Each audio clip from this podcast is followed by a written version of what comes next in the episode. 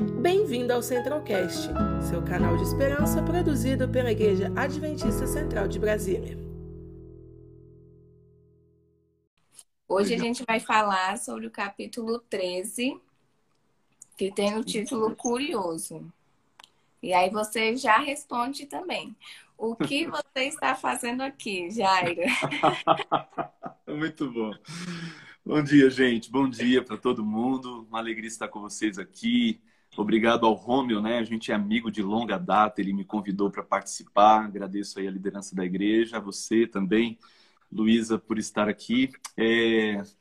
Bom, a gente vai exatamente recapitular algumas lições, né? Eu estou aqui, estou fazendo isso, eu estou aqui para fazer isso, é recapitular alguns pontos importantes desse capítulo, dessa história extraordinária, né? É muito legal quando a gente tem um, uma sequência, né, para a gente estudar.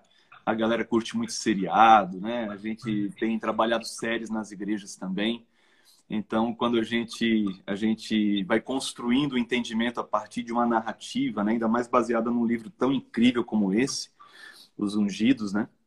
Com certeza isso enriquece muito a nossa experiência com Deus. E especialmente nessa sessão, né, que fala a respeito da experiência de Elias, cara, eu acho extraordinário. Eu me identifico com muitas coisas aqui, né? Então, eu espero que seja um momento bacana, que todo mundo esteja preparado aí. E quem tem Bíblia pode já pegar a Bíblia, né? É...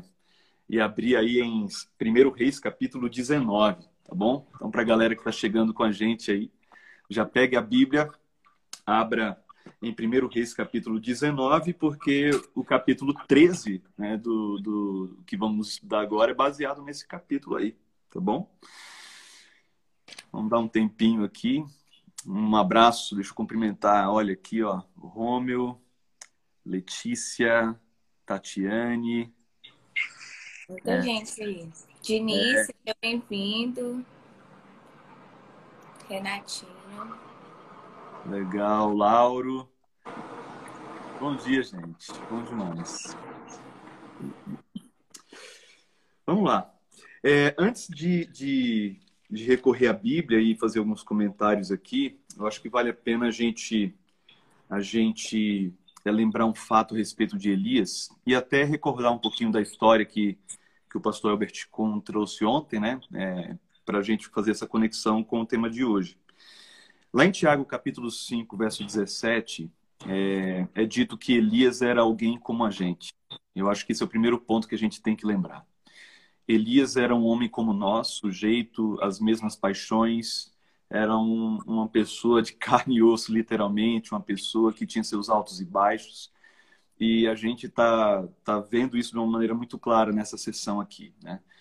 Então, eu acho extraordinário como a Bíblia não, não, não esconde né, as falhas dos seus grandes personagens. A Bíblia é muito honesta e para mim isso é mais uma evidência de que a Bíblia é inspirada e é a palavra de Deus. Por quê? Porque não existe uma tentativa de, de, de esconder a realidade. Então, alguns poucos personagens né, têm suas falhas assim não expostas, né? como por exemplo o Jó, que não era perfeito, mas não aparece ali um pecado né, flagrante dele em seu livro. É, a gente tem José, que tinha alguns probleminhas, mas assim é, a vida dele é apresentada de uma maneira muito positiva, Daniel. Mas tirando esses poucos, a Bíblia é muito honesta e apresenta de uma maneira muito clara, inclusive com profundidade de detalhes, os pecados e os momentos baixos né, desses, desses homens de Deus. E, Lu, e, e, e Elias não é diferente. Né? Então, vamos pensar em alguma coisa aqui. É, no capítulo 18, capítulo anterior, a gente encontra um dos momentos mais é, é, extraordinários de todo o Antigo Testamento. Né? A grande vitória do Carmelo é uma coisa que marca, sabe, é, é, a história do povo de Deus. E não apenas o evento do fogo, mas o evento da chuva, né? Porque a história toda começa com uma profecia, uma garantia de Elias que não iria chover. E depois que o fogo desce, né? E, e e toda aquela manifestação extraordinária acontece, pouco depois a chuva vem, né? E a gente encontra algumas cenas extraordinárias ali é, do cumprimento e da resolução de toda a questão, né? Só que é, aqui no capítulo 19 é, conta que Acabe chegou para Jezabel e contou tudo o que havia acontecido, como os profetas haviam sido mortos, né? E o que Elias havia feito. Aí Jezabel, ela manda um recado para Elias, dizendo assim: Olha, é, eu garanto a você que amanhã você terá o mesmo destino dos profetas que você matou, né? Que foram mortos. Você vai morrer. Você tem 24 horas de vida. Aqui acontece uma coisa, né? na verdade, duas coisas. Primeiro, uma expectativa frustrada, né? Por parte de, de Elias. Porque é, qual era a expectativa de Elias quando o fogo desceu? Né? Ele imaginou o seguinte: olha, agora é, os profetas serão mortos aqui, é, todos os idólatras é, serão eliminados do meio do povo, o povo vai reconhecer que Deus né, é o Deus verdadeiro, é, Acabe vai determinar, vai baixar um decreto, né, vai, vai agora é, determinar que o culto ao Deus verdadeiro é o único que deve ser prestado e, e vai destruir os altares, vai, vai destruir os locais de culto idólatras e por aí vai. E Jezabel, o que Jezabel vai fazer? Bom, quem sabe três possibilidades. Ou ela, ela vai, vai continuar incrédula e, e, e deve ser eliminada do meio do povo também, deve ser executada, ou ela vai ser banida, voltar para sua terra, porque ela não era do povo de Deus, né? A gente sabe disso. Ou ela vai se arrepender, vai que ela se arrepende, vai que ela reconhece. Então, quando, quando Elias percebe que isso não acontece, que Acabe não havia mudado de conduta, muito menos Jezabel. Então, é quem muda, na verdade, é ele. Né? Ele, ele, ele, ele esperava que a mudança acontecesse por parte do, do rei e da sua esposa. Quando isso não acontece, quem muda é ele. Porque diante da ameaça de morte, ele foge. E aqui ele quebra uma dinâmica que, que, que faz parte de toda a sua vida até então, né? Porque qual é a dinâmica? É assim: ele era profeta de Deus, escolhido por Deus, ungido por Deus. E, e ele fazia o que Deus mandava. Né? Por exemplo, lá no capítulo 17, de 1 a 3, depois de ele ter enfrentado Acabe, Deus fala assim: Elias, vai para a região de Querite, tem água lá. Vai e aguarda um pouco lá. E ele vai. Depois, é, Deus fala lá no verso 8, né, no capítulo 17, de 8 a 10, Deus fala assim: Olha, você agora vai para Sarepta, ok? Vá para Sarepta. E ele vai para Sarepta e tem toda aquela história, né? Aquela, aquela, ele encontrou uma moça, uma senhora e tal. E, e, e ele está ali porque Deus mandou. Depois Deus fala assim, ó, volta para Acabe, já no capítulo 18, vá até Acabe, converse com Acabe. A dinâmica da vida de Elias é o seguinte, Deus manda, ele obedece e faz. Aqui, pela primeira vez, no capítulo 19, depois que Jezabel o ameaça e manda a mensagem, ele se levanta para preservar sua vida e foge, sem nenhuma ordem de Deus. É a primeira, primeiro, o primeiro momento que isso acontece. E entra numa contradição absurda, porque aqui no verso 4 diz o seguinte, ó, vamos acompanhar. 1 Reis 19, verso 4. Ele mesmo, porém, se foi ao deserto caminho de um dia e veio e se assentou debaixo de um zimbro e pediu para si a morte. Por que ele tinha fugido de Jezabel? Para não morrer. Aí ele chega aqui, depois de viajar um dia, a Bíblia diz que ele a primeira coisa que ele faz é: Senhor, eu quero morrer. Entendeu? Então, por detrás dessa incoerência, né, dessa contradição, é, afinal de contas, se ele quisesse de fato morrer, era só ficar onde estava, né? É, é, e, e, outra, todo mundo, você pode dizer assim, mas pastor, assim, uma ameaça de morte é uma ameaça, sim, muito grave. Só que no caso de Elias, isso não era a primeira vez que acontecia. Quando ele chega diante de Acabe, aponta o dedo na cara de Acabe diz assim: Acabe, não vai chover porque você afastou o povo do caminho de Deus. Entendeu? Segundo a minha palavra, não vai chover. Isso representava uma crise econômica, gente morrendo, problema administrativo. E ele se colocava como a causa, o causador do problema. Então, assim, ele estava correndo muito risco quando ele, quando ele tomou essa atitude, correto? Ali mesmo, Cabo já podia dar ordem assim, mata esse cara aqui, porque, né? Mas ele, ele, ele tinha coragem naquele primeiro momento, ele teve essa atitude diferente de agora. Diferente de agora, né? Porque ele estava decepcionado. No fundo, no fundo, ele estava decepcionado com o resultado da manifestação de Deus no Carmelo. Ele estava decepcionado com o resultado daquilo que Deus havia mandado ele fazer, daquilo que Deus havia feito né, através dele. Então, assim, o primeiro ponto para a gente pensar: qual é a nossa reação diante de expectativas frustradas? Qual é a nossa reação? É, eu já vi, Luísa, pessoas reagirem de maneiras diversas né, diante de frustrações. Existem pessoas que, que são resilientes, né? São resilientes, pessoas que, diante de uma resposta não correspondida, pessoas que, que aceitam, que, que se recolhem, mas continuam a confiar. Pessoas que se decepcionam, né? Com, com Deus muitas vezes, porque esperavam algo e, e não receberam aquilo que imaginavam. Mas continuam, né? É como o Jó fala, né? Assim, olha, o Senhor deu, o Senhor tomou, então bendito seja o teu nome. Jó não estava satisfeito, Jó não estava feliz.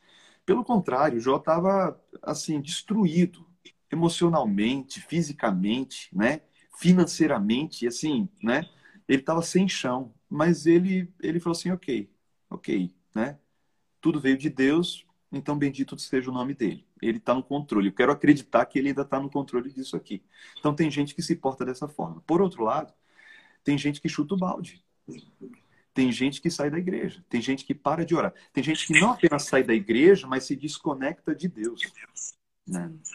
Então, eu já vi gente sair da igreja e ainda orar, gente que ainda lê Bíblia, gente que até manda o dízimo para a igreja, não frequenta, mas manda o dízimo para a igreja.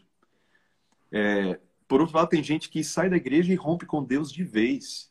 Aí cai no mundão, entendeu? E, e, e por quê? Muitas vezes por conta de uma expectativa frustrada. Né? Aí a pergunta é: o que determina a resposta né, diante da mesma situação? Respostas diferentes diante da mesma situação. Eu acredito que tem a ver com, com um ponto que o pastor Albert Kuhn falou ontem. Tem que ver com fé. Tem que ver com fé. Porque a fé, ela não, não, não se manifesta unicamente né, no momento da prova.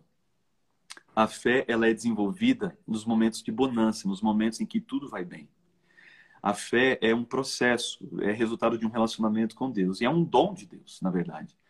Então eu preciso é, desenvolver esse relacionamento com Deus, conhecer Deus, porque é esse conhecimento e essa dependência que vai me gerar confiança para que no momento da prova eu não, não seja derrubado. Né? Porque o propósito aqui, e daqui a pouco a gente vai começar a ver o que Satanás começa a operar na mente de Elias, né? porque Satanás ele, ele, ele, ele começa a criar circunstâncias e incutir pensamentos na nossa cabeça negativos a respeito de Deus e da realidade. Né? A gente vai ver aqui na declaração de, de Elias daqui a pouco. Mas é, apenas para fechar esse ponto, assim, o que determina né, uma reação ou outra? O relacionamento que a gente desenvolve com Deus ao longo da vida. Normalmente é isso.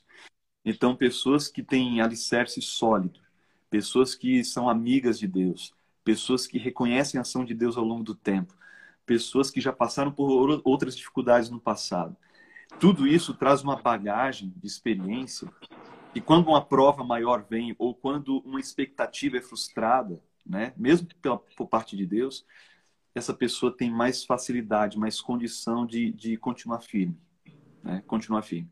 E aí você pode dizer assim, mas pastor, Elias não era esse cara? Elias não era esse indivíduo. Se Elias via Deus, Elias fez fogo do céu descer, ainda assim está aqui, ó, fugindo, pedindo a morte.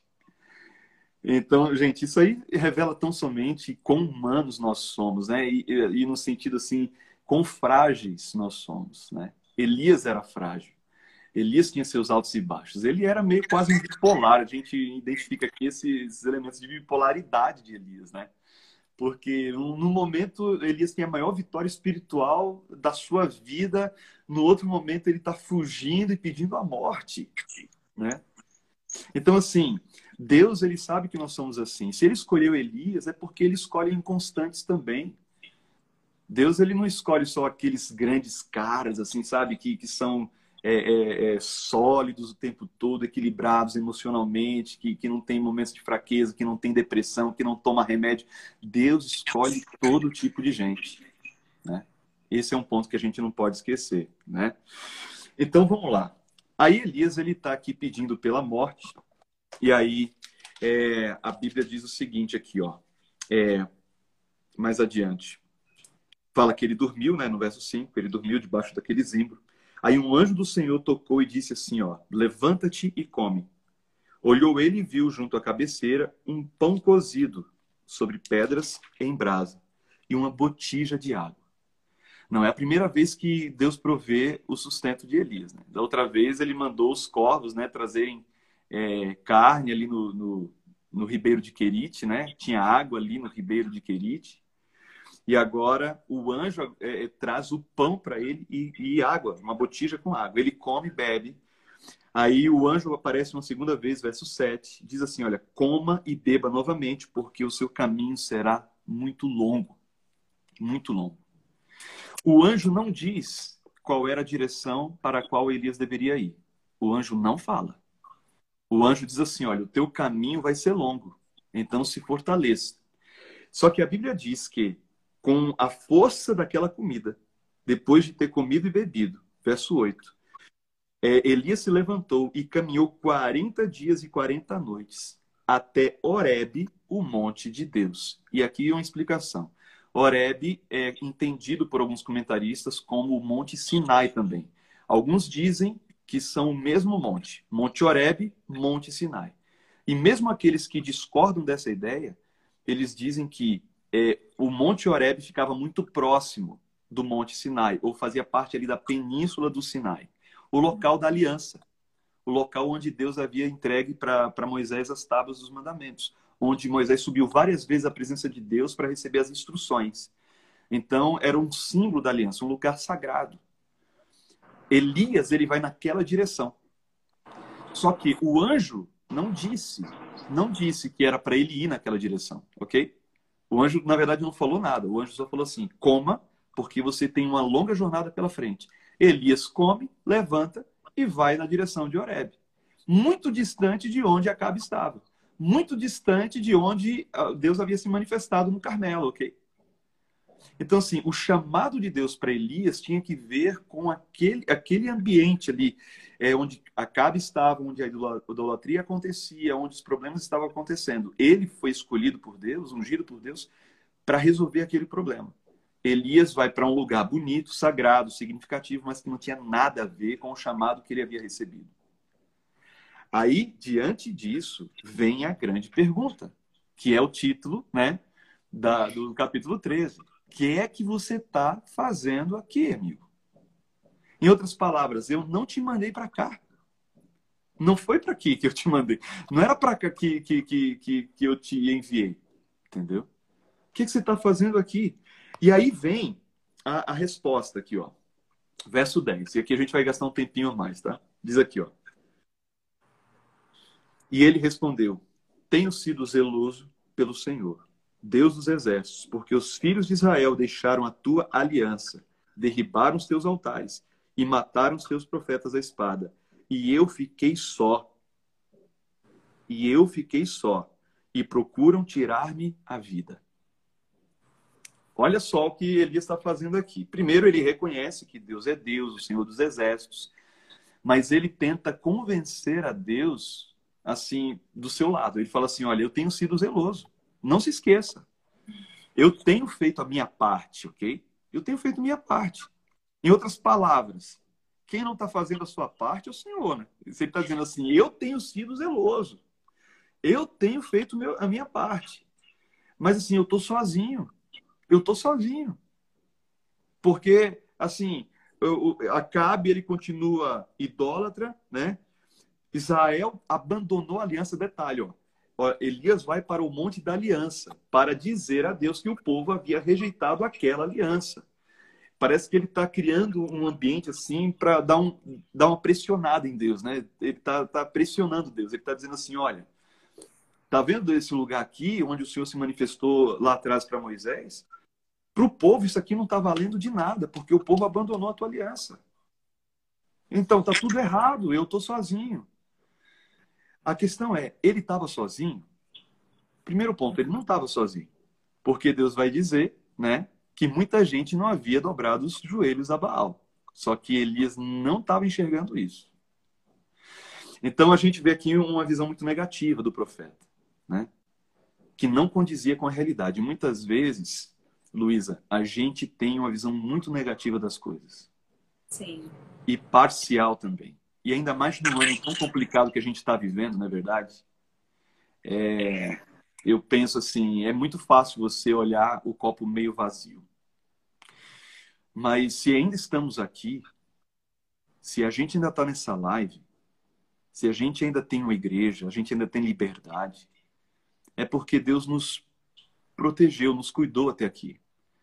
Alguns estão com mais saúde, outros com menos. Alguns têm um pouco mais de recurso, mais dinheiro, outros perderam bastante coisa. Mas nós ainda estamos aqui e a gente não pode esquecer de uma coisa. O inimigo, segundo Jesus, ele veio para matar, roubar e destruir. Se ele não fez isso ainda conosco, é porque nós não estamos sozinhos. É porque Deus está conosco. Porque se Deus não estivesse, a gente não estaria aqui.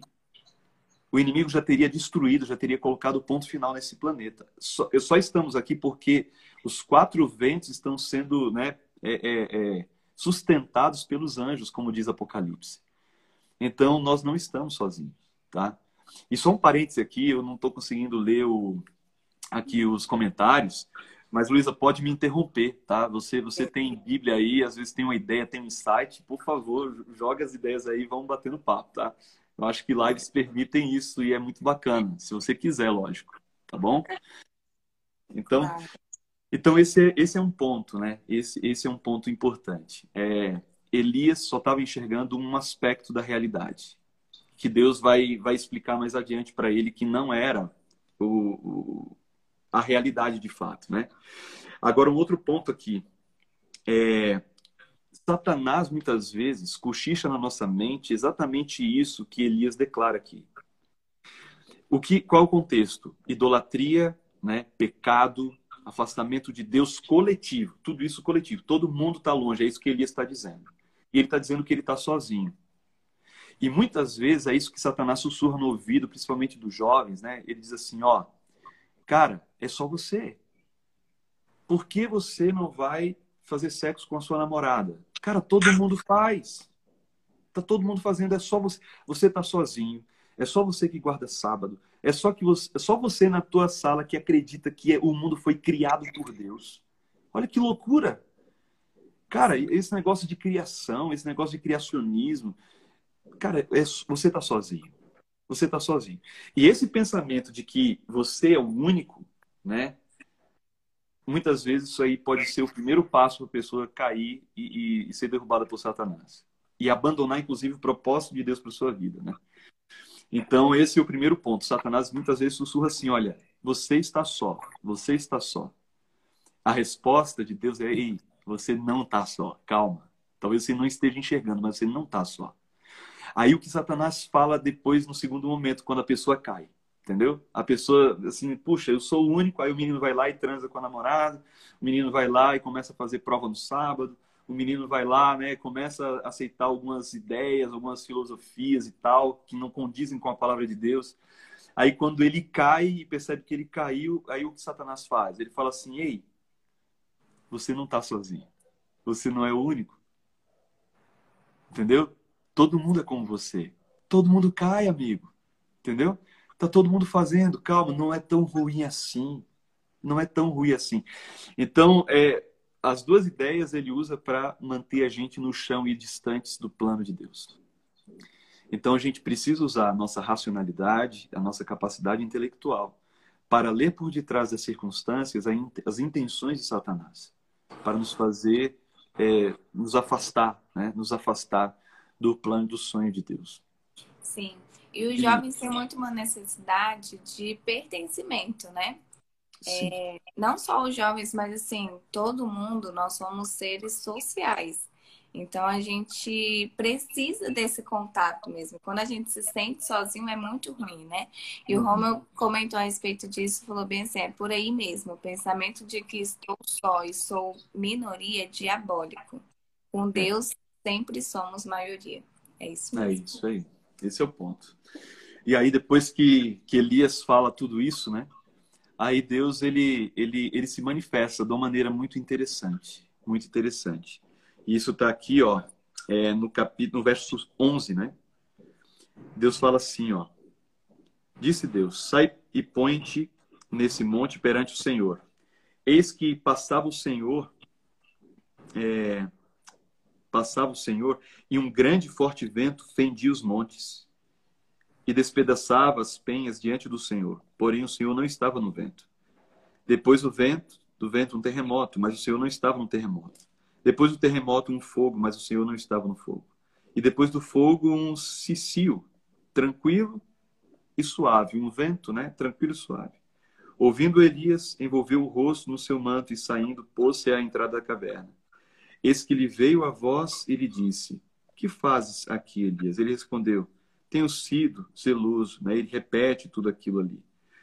E aí o Senhor vai explicar para ele que ele não estava sozinho. Ele diz assim para Elias: Olha, você vai ungir, você vai ungir a Jeú, né? filho de Nanzi, como rei de Israel. Você vai ungir Razael, rei sobre a Síria. Você vai ungir Eliseu, que vai te substituir. Em outras palavras, você não está sozinho. Você vai ter gente para te ajudar nessa tarefa. E, a, e aqueles que não, não conseguirem cumprir a tarefa, o outro que eu, que eu ungi através de você vai cumprir essa tarefa.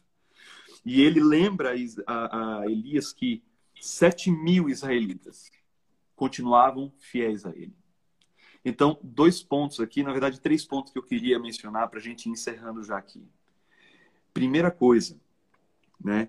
Deus ele, ele, ele não se manifesta de, um, de, de uma maneira assim é, é, miraculosa, extraordinária, poderosa, sobrenatural até, é, através do fogo, do terremoto ou de um, de um, de uma, de um vento tão forte né, que dividia as montanhas até.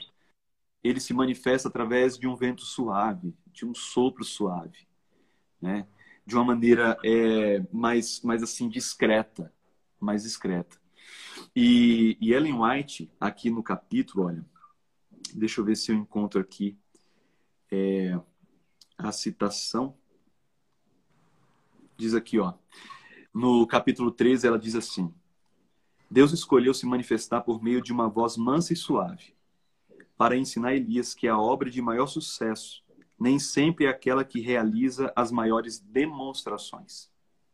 Sim. Isso aqui é extraordinário, né? E, e, através daquele vento, ela continua dizendo que a revolta de Elias passou e seu coração se rendeu. Na presença de Deus, tudo aquilo se reverteu. Então, às vezes, nós é, esperamos o extraordinário de Deus e valorizamos as pessoas que fazem coisas extraordinárias para Deus. No entanto, Deus valoriza coisas pequenas, Deus valoriza coisas que são discretas, e muitas vezes ele se manifesta em nossa vida dessa forma, discretamente. A gente quer muitas vezes um milagre extraordinário, a gente quer uma resposta, é, não é, é, incrível, fantástica da parte de Deus, mas muitas vezes a manifestação dele é, é suave, ela é discreta, ela, ela, ela não é extraordinária. E Deus está por detrás de tudo isso. A gente precisa aprender aquilo que Elias aprendeu, né? Que a obra de maior sucesso nem sempre se, se, se dá é, quando o fogo do céu desce. Né? Nem sempre é assim. E, na verdade, o milagre que Deus está operando no coração de Elias, nesse momento, acontece longe dos holofotes. Elias não está sendo seguido por ninguém, ele está sozinho. É uma brisa suave. E aqui acontece a transformação definitiva. Aqui o profeta se rende e se prepara, então, para cumprir finalmente o chamado que Deus havia lhe feito. Sim. Segunda coisa, segunda coisa que eu queria destacar aqui. Antes é de você que... falar a segunda coisa, pastor, uhum, nos comentários aqui, a Ada falou que às vezes os feitos menores têm mais sentido de eternidade do que os grandes. Isso é uma verdade. E o Henry L. Não sei bem. Eridan Rodrigues falou muito importante isso, pastor. Devemos estar sensíveis e atentos para ouvir a voz de Deus. na simplicidade de suas manifestações. E eu acrescento um comentário que muitas vezes a gente acha que a gente está fazendo pouco ou que a gente está fazendo não tem resultado. E aí a gente só descobre depois, né? Então, às vezes, uma simples gentileza que a gente faz com uma pessoa que a gente conhece, seja com um porteiro, nessa época de pandemia, um entregador de um iFood da vida, faz total diferença na vida das pessoas. Então, e a gente nem imagina, né? Então, isso é importante mesmo. E a falou que Deus não precisa que sejamos grandes, mas Ele valoriza a grandeza do nosso coração. Verdade. É. Obrigada, gente, pelos comentários. Continuem aí. Excelente, excelente. Por favor, isso aí. Continuem. É o segundo ponto, né? Penúltimo aqui. É, tem que ver com o fato de que havia gente fiel em meio a uma nação infiel, né? E Deus conhece essas pessoas. Deus, ele, ele, ele dá o número exato. Isso me chama a atenção. Fala assim, olha, sete mil, existem sete mil que não dobraram seus joelhos a Baal. Então, no meio de um mundo idólatra e distante de Deus, Deus conhece aqueles que lhe pertencem. Deus conhece aqueles que são fiéis. Então, se você se enxerga como o único fiel na tua faculdade, no meio onde você trabalha, lembre-se que Deus ele ele conhece você e os demais que você também não conhece que são fiéis como você. E, e quando eu estava lendo isso aqui, Luísa, eu lembrei é, da parábola das dez virgens, né? Onde diz ali que havia dez virgens, cinco prudentes, cinco nércias, né?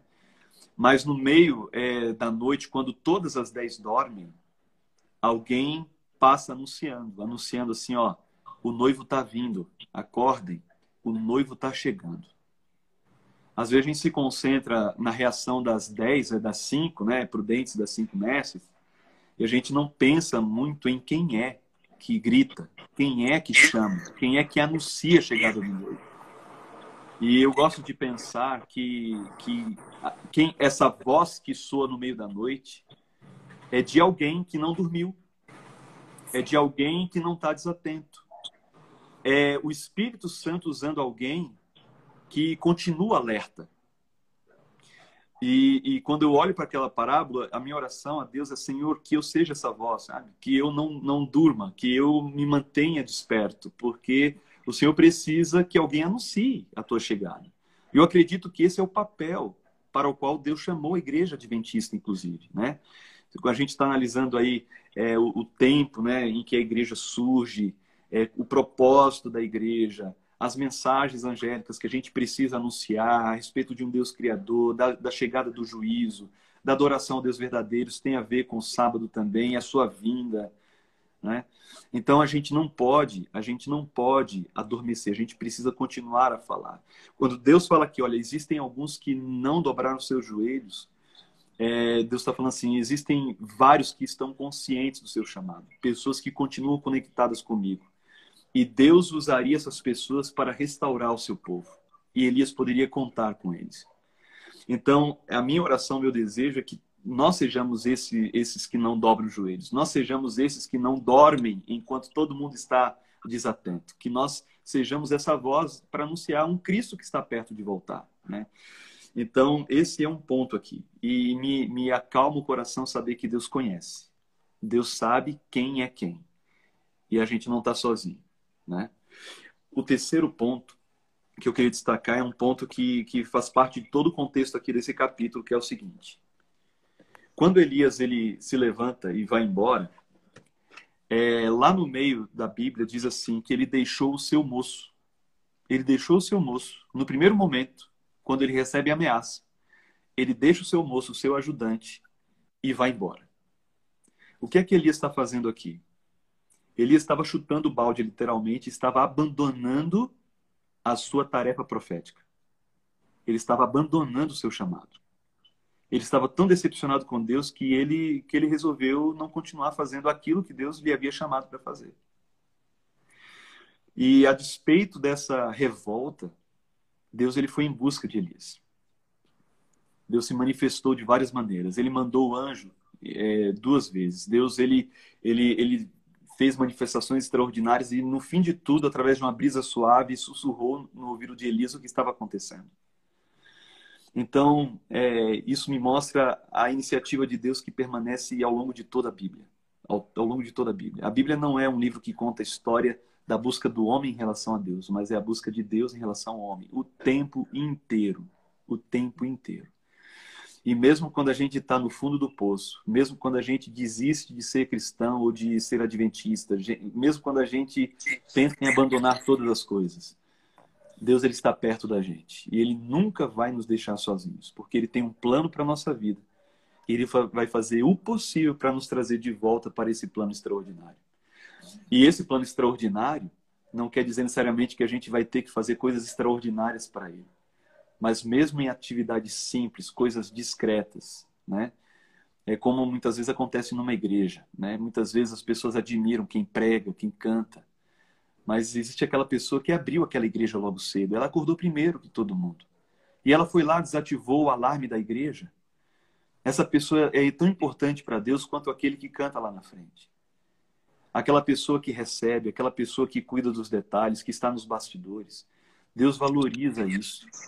Então, todos nós temos um papel a exercer dentro da igreja e como cristãos embaixadores de Cristo nesse mundo.